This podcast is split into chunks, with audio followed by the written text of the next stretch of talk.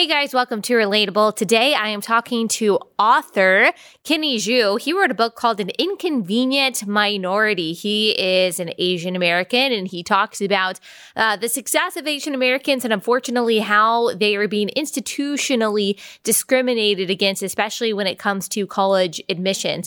I mean, his argument is basically that in the woke narrative of intersectionality, um, this idea that white supremacy reigns supreme in the United States Asian Americans are an inconvenient wedge uh, in that argument, considering they have higher test scores, they have higher graduation rates, they have higher median incomes than white Americans. Uh, they also have higher family together uh, togetherness rates and lower rates of crime and teen delinquency. And so, if it is true that white supremacy reigns in the United States, it is very hard to account for why Asian Americans and even Asian immigrants, people who are not born here but become Americans in their lifetimes, actually end up across a variety of categories being, on average, uh, more successful than white Americans. And so, we talk about that and some of the struggles that Asian Americans are facing uh, because of an assault against meritocracy, especially when it comes to academia. So, super interesting conversation that I'm excited for you guys to listen to. Without further ado, here is Kenny Xu.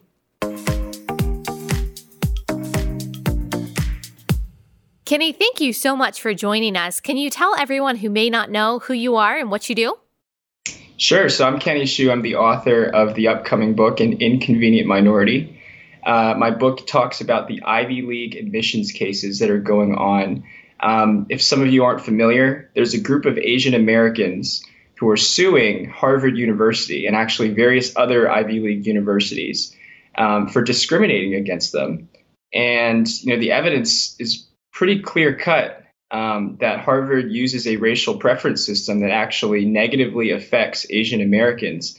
And the reason why they're doing it is because they want to um, uh, they want to have preferences towards other minority groups. So it brings up a really interesting issue about the diversity and the race ideology going today. And can you talk a little bit about what that process is at Harvard and some of the proof that you guys have or that uh, this group has uncovered um, when it comes to the admissions process? Yeah, so I mean, this is a really interesting question. Um, there's at Harvard University, they basically grade you for anyone who's applied to Harvard. Um, actually, the admissions documents were some of the key pieces of information that were released from this lawsuit. Um, but they basically grade you on three or four different factors, depending on if you're an athlete. They grade you on academics, obviously, from a scale of one to 10. Uh, those are things like grades, SAT scores, course rigor, those kinds of things. Then they grade you on extracurriculars, right? They want, you know, well-rounded people. Um, they want, you know, people who, you know, participate in clubs, who have leadership positions, who've won medals, those kinds of things. And then they have this final grade um, called a personality score and it, they grade you on personality. And actually, the Harvard admissions documents, according to a study by an economist, actually show that the personality score is what most influences the decision of Harvard to either accept or reject you. And it's really interesting when it comes to Asian Americans because in Asian Americans get by and large much better a- academic and extracurricular scores than any of the other racial groups, even whites uh, which is kind of interesting. But for some reason, Harvard's personality score grades Asian Americans as the lowest significantly of all of the racial groups. That's below blacks, Hispanics, and white Americans. And so the focus of the lawsuit addresses this so-called personality score, which addresses characteristics that Harvard says are things like likability, humor, um, those kinds of things. Interesting. And you think that yeah. this is purposeful, that they've set up this scale to be able to have a quote legitimate reason to discriminate against Asian students? I think so. I think so. And and the reason why is because this is not just happening at Harvard. This yeah. is happening at pretty much every Ivy League university. It's a, it's kind of a cabal-ish institute. Um, the Department of Justice a couple years ago found in their fact finding of Yale University as well that they also discriminate against Asian Americans Um, and actually, the process for how they do that is that when your application gets sent to a reader, they give you a plus if you're black or Hispanic, which is a corresponding negative if you're white or Asian American. And then it passes to the second reader, they give you a plus. And then from that, they collect a subset and then they put it to the area committee. They give you a plus if you're black or Hispanic, minus if you're Asian. Um, and then they give it to a final review committee. They give you a plus if you're black or Hispanic and a minus if you're Asian. So the race penalty is actually compounded four times in wow. the admissions process. Yeah. Wow. Is this something that has yeah. been around as long as affirmative action has been around, or is this something that's become more prevalent in more recent years? Uh, 20, it really started actually about 20 years ago. Actually, Asian Americans used to be among the preferred races, the racial minority groups. You would think, oh, you know, because a lot of the, the whole idea of um, diversity and inclusion, the kind of things that are going around today, has been a, is an artifact of, of of 50 years of affirmative action policy. And Asian Americans used to be included in this affirmative action policy, especially for colleges and universities. But somewhere around um, the late 80s, early 90s, that started to change as Asian American applicants um, came to this country more and more. And um, you know the the results and the fruits of their educational values were continued to be realized you know, Harvard and Yale and some of these other universities decided, oh, dang, there's so many Asians coming into these universities. We have to find some way to uh, basically create a ceiling. And so Asian Americans became about 20% of Harvard University in around the late 90s and has never gone up beyond that ceiling wow. ever since. Yeah. Wow. That is, you know, in the conversation, especially the one that we're having recently about intersectionality and equity and um, the conversations that we have about critical race theory, it, it seems like Asians and Jewish people are kind of placed off to the side. Like when it's convenient for critical race theorists to use them as a minority and oppressed group, then mm-hmm. Asians mm-hmm. and Jewish people are. But when it's not, when it comes to something like the admissions process or looking at, for example, median income across different groups in the mm-hmm. country, then it seems that Asian Americans and Jewish Americans are put on the privileged side, as the side of the oppressor, if you will. Mm-hmm. Um, can you talk a little bit about that? Is that something that you've noticed? Does that trouble you? Because quite frankly, it just confuses me.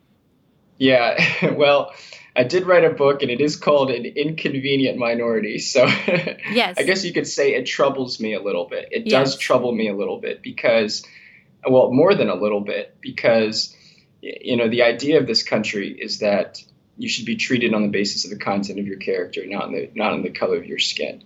And as an Asian American, what Harvard does in our culture, and by the way, so many Asian Americans are, you know, and parents are obsessed with Harvard. They want their kids to get into Harvard and those kinds of things. And I acknowledge that. And maybe that's a fault in our Asian American community as well. But that doesn't give the right for Harvard to discriminate on the basis of race and actually to even use, you know, vicious anti-Asian stereotypes. You know, right? The, the idea of Asian Americans being math nerds and test-taking nerds with no personality. Yeah. Uh, I mean, the whole idea of a personality score in itself. What is that supposed to mean? What is that supposed to measure? It's very subjective, right? Because if you look at the data, the Asian Americans actually score equally on par with whites in alumni interviews, in teacher recommendations, um, and all of the objective measures that you could extrapolate into personality score. And yet, for some reason, they end up on the wrong side of the personality score pile. It's very, it's interesting, and it's and it's actually quite damaging, I think, to to Asian Americans here. And can you kind of push back on if if this is what you believe, this idea that Asian Americans have been um, on the side of the privileged, that you guys yeah. are uh, that the success that in general, of course, we're speaking in generalities, that Asian Americans even um, uh, immigrant Asians have enjoyed in this country um, is a result of some kind of privilege or some kind of mm-hmm. lack of oppression. Is that a true assertion?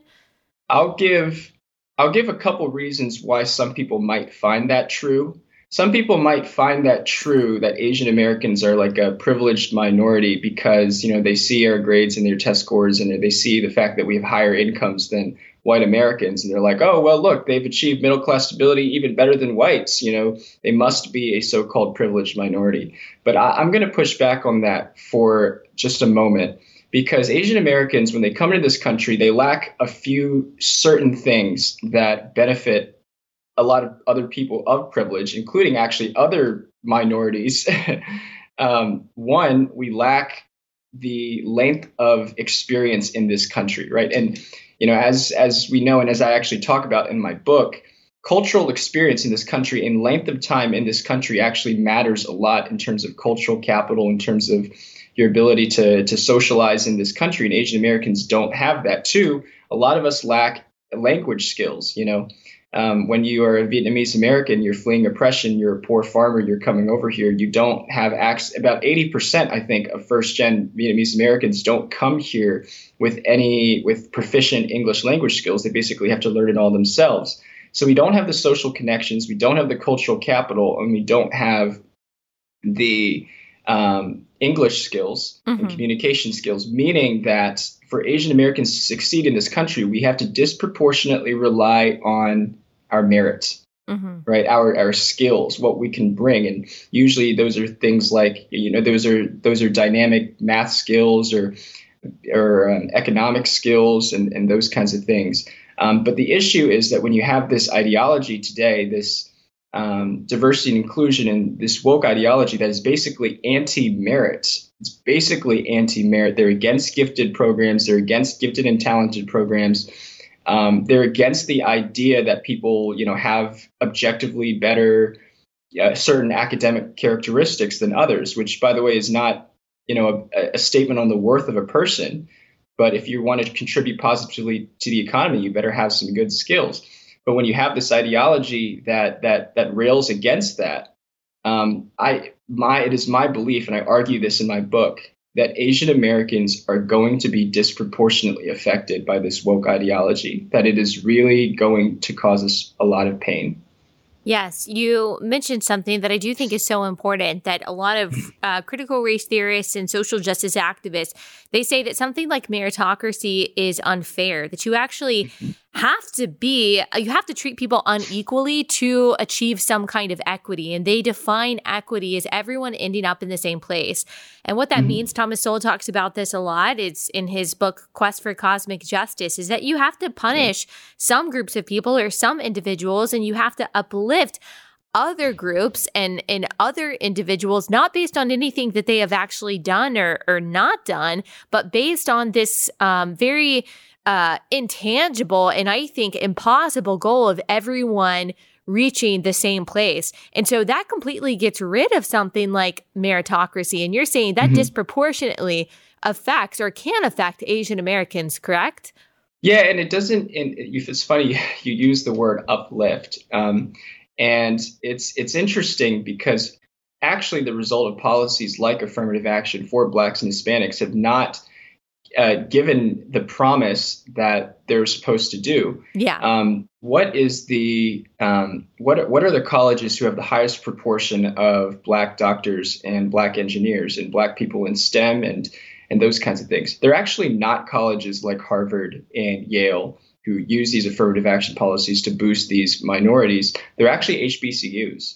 Mm. You know, they're actually universities that are actually attuned to some of the cultural elements of of of black um, of the black imagination, so to speak. Um, and actually, what you find is that, especially in you know things like law school admissions and those kinds of things, um, Black Americans who are admitted because of race preferences actually tend to do um, graduate in, in, in the lower uh, segments of their classes. Um, they tend to you know get disproportionately discouraged and suffer from higher mental health issues. Um, and sometimes the effect of that is that they actually choose, um, they actually, um, they actually uh, choose different majors from what they intended. So there's a lot of black uh, black Americans who want to be doctors, who want to be engineers, who are who are discouraged um, by that subject. Whereas if they're matched accurately to the school where they, sh- um, you know, are, are a good fit, then they would have the chance to do a lot better. So this this idea of uplift, um, I don't think it. I don't think these policies hurt any. I mean, help anybody. Yeah. They definitely don't help Asians, and they don't help the people who are necessarily being uplifted by them. Well, certainly not. I mean, if you described these kind of policies going on for at least 20 years and they're Yeah. ha- and we're still talking about these major gaps in outcome and gaps in admission, then I mean, what else is there to do? We're already discriminating against who these colleges think are unfairly privileged, white Americans and Asian Americans, and we have been for a very long time and we're still hearing about how it's an inequitable process, how Right. it's not fair how they are systemically discriminating against not Mhm. Asian and white Americans, but Hispanic and and and black Americans. And so Mhm. I don't know if you know the answer to this, but my question is, I mean, what what are what more are they going to try to do to rectify the situation? I mean, if Harvard still thinks that they're Mhm. Too many white and Asian students who are being admitted and not enough black and brown or black and Hispanic students that are being admitted, how much more can you discriminate against these so called privileged groups in order to help these underprivileged groups? Like, where do you Right. see all of this going? Right. What's what's the line? Right.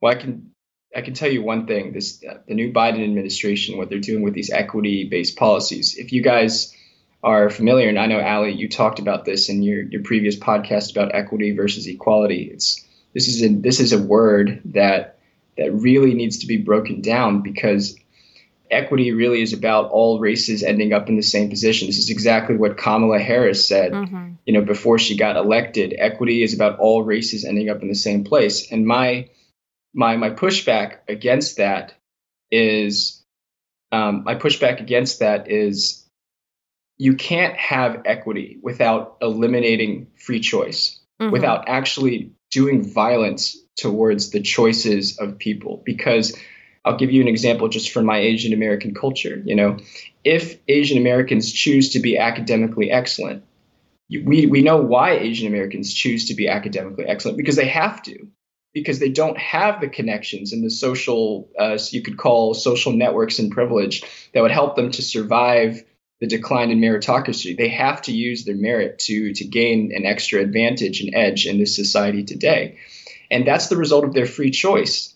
You know, and so by discriminating against them in the name of equity, you're actually eliminating or you're actually discouraging the ability, you know, for people to make the free choice and enjoy the fruits of their choices.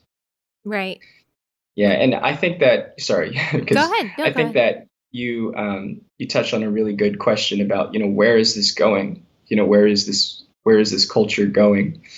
Um, I it's it's funny because these policies have been happening for over 20 years, so you can actually start to see a lot of the effects with Asian Americans. But if you continue as a country to go in these directions, you're going to see a lot of other racial groups be affected as well.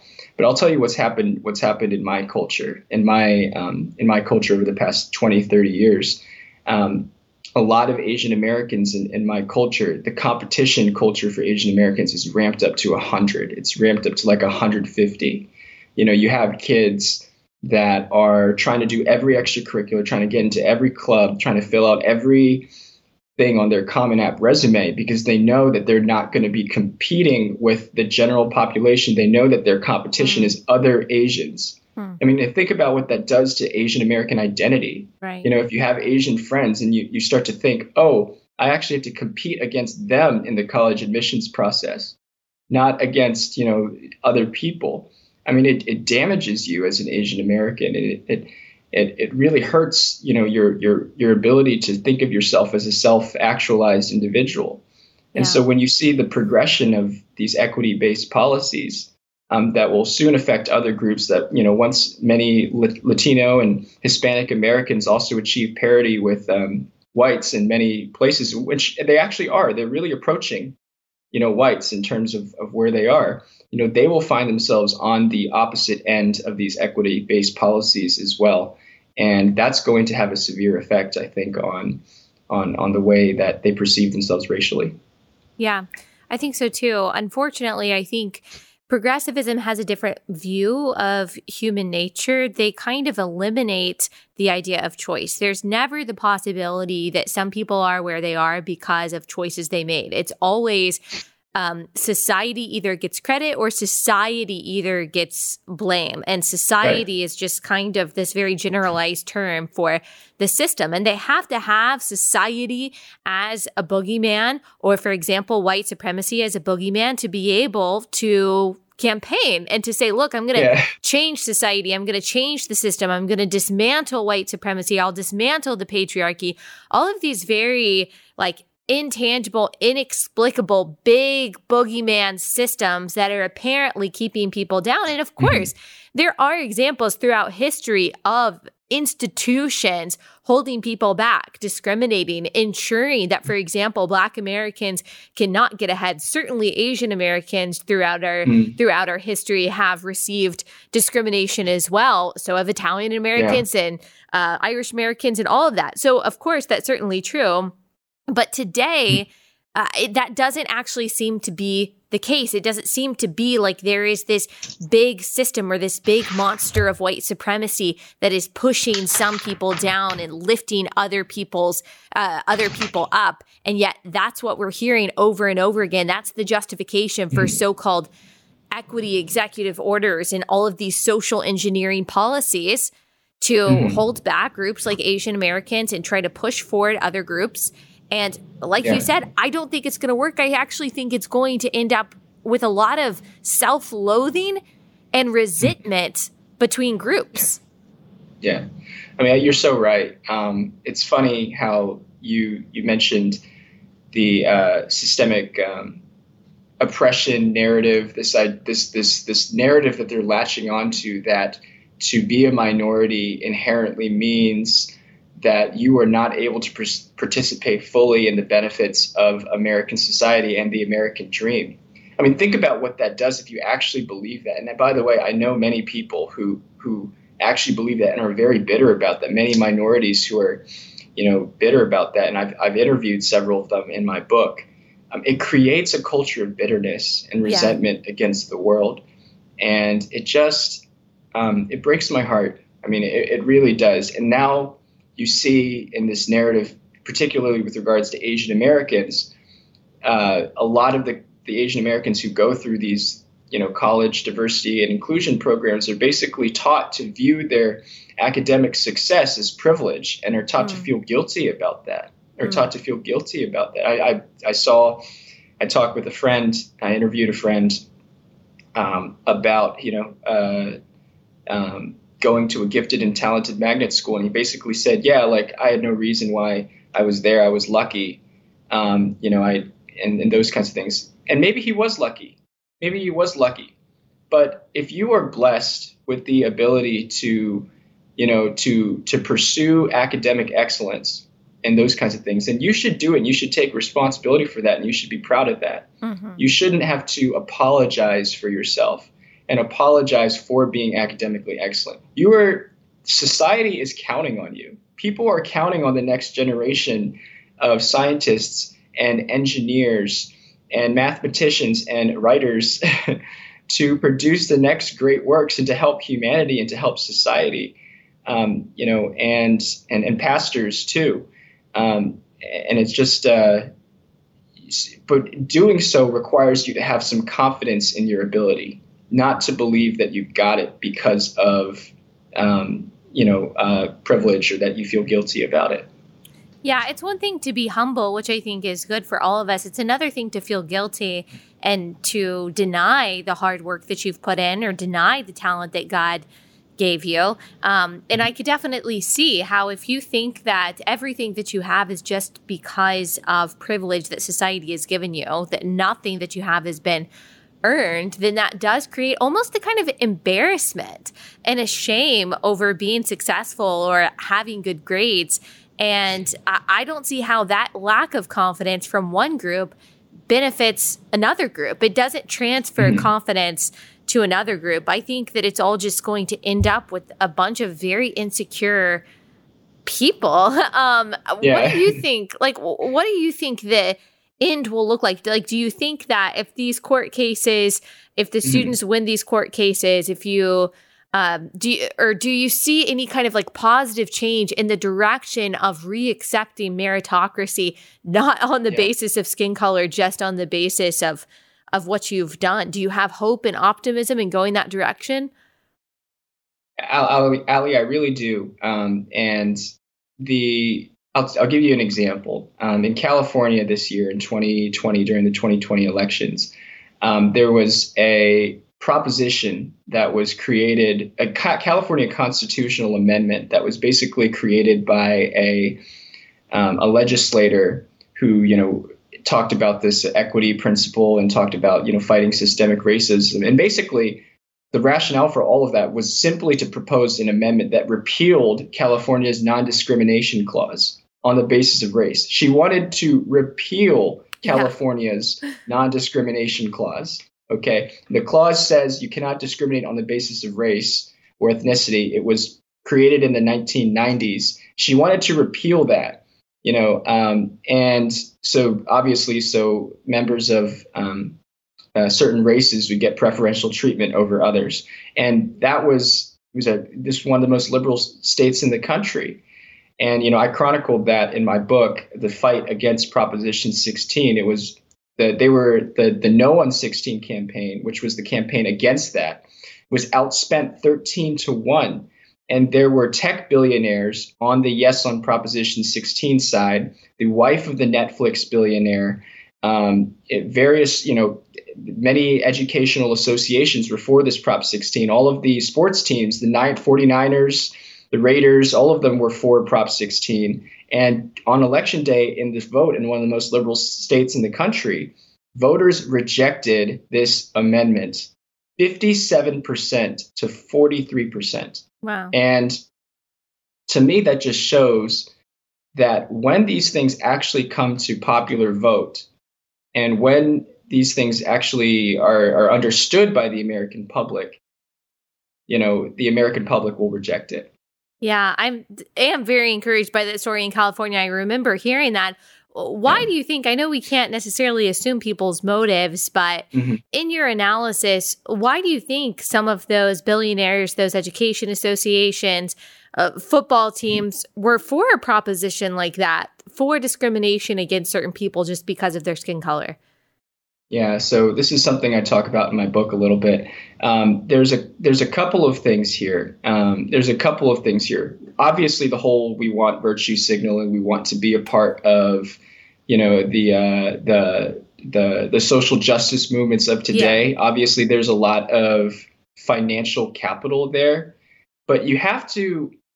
I would I would even go a little further. I would even go a little further, and if you would allow me to make this claim, um, there there it's human nature almost that when you are competing with a group that looks vastly different from you, you begin to experience a little resentment against them. Um, and I, I, tell this story in my book. In the 1800s, um, during the gold rush, there were white miners who wanted to come to California to, you know, um, to, to mine for gold. But then there were actually a lot of Chinese who actually started to come to America for the same purpose because they wanted to bring money back home and those kinds of things. And the Chinese, they worked um, their butts off um, because that was their only hope in this country. They didn't have unions or anything like that.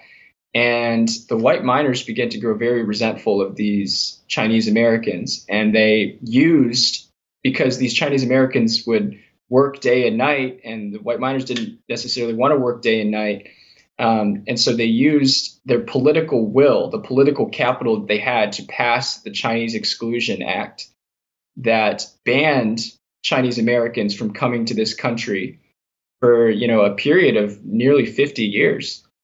Um, um, and, and and these and I think there's a there's a there's an inherent resentment mm-hmm. um, that that's there and so when you look at today's elite liberal population, you know, the elite, mostly white liberal population who lives in enclaves like San Francisco, uh, New York, and those kinds of things, you have to understand that the minorities that they're competing with are are you know, and this actually this is actually like not a fun thing for me to say, but minorities that they're actually competing with are actually Asian Americans. Um, a lot of them because they're they're the ones who are getting into you know doctors and going to be mm. doctors and engineers and you know and, and have the math skills to you know compete and those kinds of things and so there is a inherent i think natural resentment and then a natural competition culture that comes in um, now the the whole idea of america is that you know we're supposed to live in a tolerant and inclusive country the actual term inclusive country where we shouldn't judge people based on that. But sometimes human nature wins.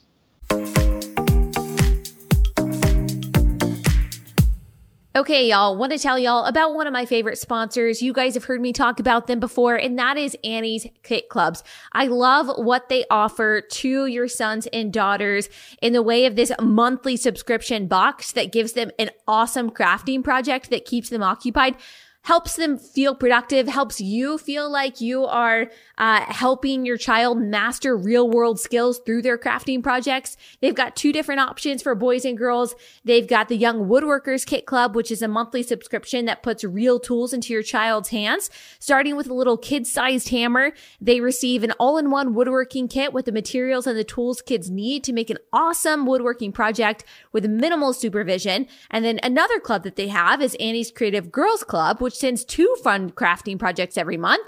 It's beading, it's painting, all kinds of different projects for your daughter. And they develop actual skills while they're doing these crafts. They uh, master real world building or new crafting techniques while expressing their creativity. Just go to annieskitclubs.com slash Allie. Save 75% off your first order when you do.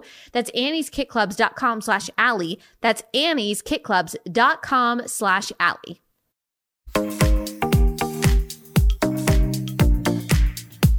It, you know, it, it's unfortunate that it seems like we've moved so far away from a premise that we at least all theoretically agreed on that we judge people by the content of their character, that people should be rewarded based on merit, not the color of their skin.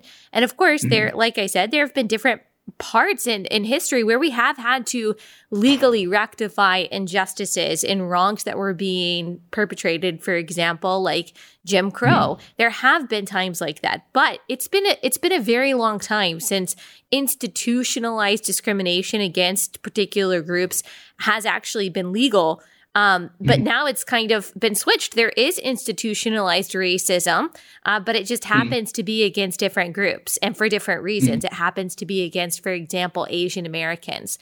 Um, how? Mm-hmm. Uh, what kind of advice do you give to people? Who are worried about this? They're discouraged about this, whether they're Asian or not. They just don't want to live in a country where merit doesn't matter, where you're almost mm-hmm. um, you're almost punished for for having merit and working hard and for maybe being a part of a group that is traditionally more successful. They don't want to live in that kind of a country where meritocracy is taken down in the name of mm-hmm. equity and critical race theory. What can they do? What can they do in their everyday lives to kind of push back against that? Well that's a good question. I, I would say I mean, for Asian Americans, a lot of Asian Americans have, I guess, accepted the reality that they're going to be treated twice as difficult in the college admissions process, or, you know, in some cases, magnitudes of even more than that.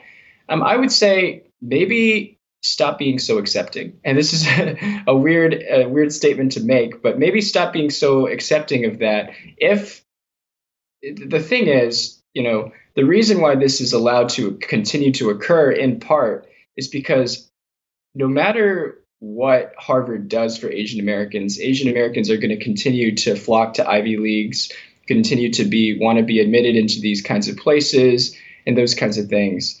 Um, you know, even admits these discrimination policies because there's prestige and social status that goes that goes for that. You know, it is a limited piece of prestige and a limited piece of social status. Actually, if you are a math or STEM major going to an elite college, or a first tier elite college doesn't have that much effect on the rest of your life compared to if you went to a different college. Um, if you actually are majoring in in those in, in in the STEM fields, it actually does not matter as much. Um, so I would say Asian Americans learn the learn the and other people you know who are worried about this, you know, learn the facts and you know try to I guess understand that um, that you don't have to accede to what society wants to tell you and what society artificially builds up. Yeah. Definitely. Okay, for people who want to buy your book to learn more about all of this, you said know the facts, and I know your book has a lot of facts. They want to follow you on Twitter. Um, how can they buy your book? How can they follow and support you? Absolutely. Well, you can buy my book. Uh, you can pre-order my book. It's coming out soon um, on Amazon, Barnes and Noble. Um, follow me on Twitter and Instagram at Kenny M Xu, M like Mary. Um, and actually, Allie, I'm also starting my own Inconvenient Minority podcast coming soon, where I'm actually talking with um, many other minorities um, and maybe you know some members of the so-called majority who who in some way or another inconvenience the woke narrative on race today. And I'm going to go in depth on their life stories you know, I'm talking with nonprofit activists, intellectuals, public commentators. Um, so I would encourage you to follow me um, and then uh, stay tuned for those details. Awesome. Well, we will put the links to all of that in the description for this podcast. An inconvenient minority. That's the name of your book. The name mm-hmm. of uh, the name of your podcast, and also everyone can follow you on social media as well. Thank you so much, Kenny, for taking the time to talk to us today.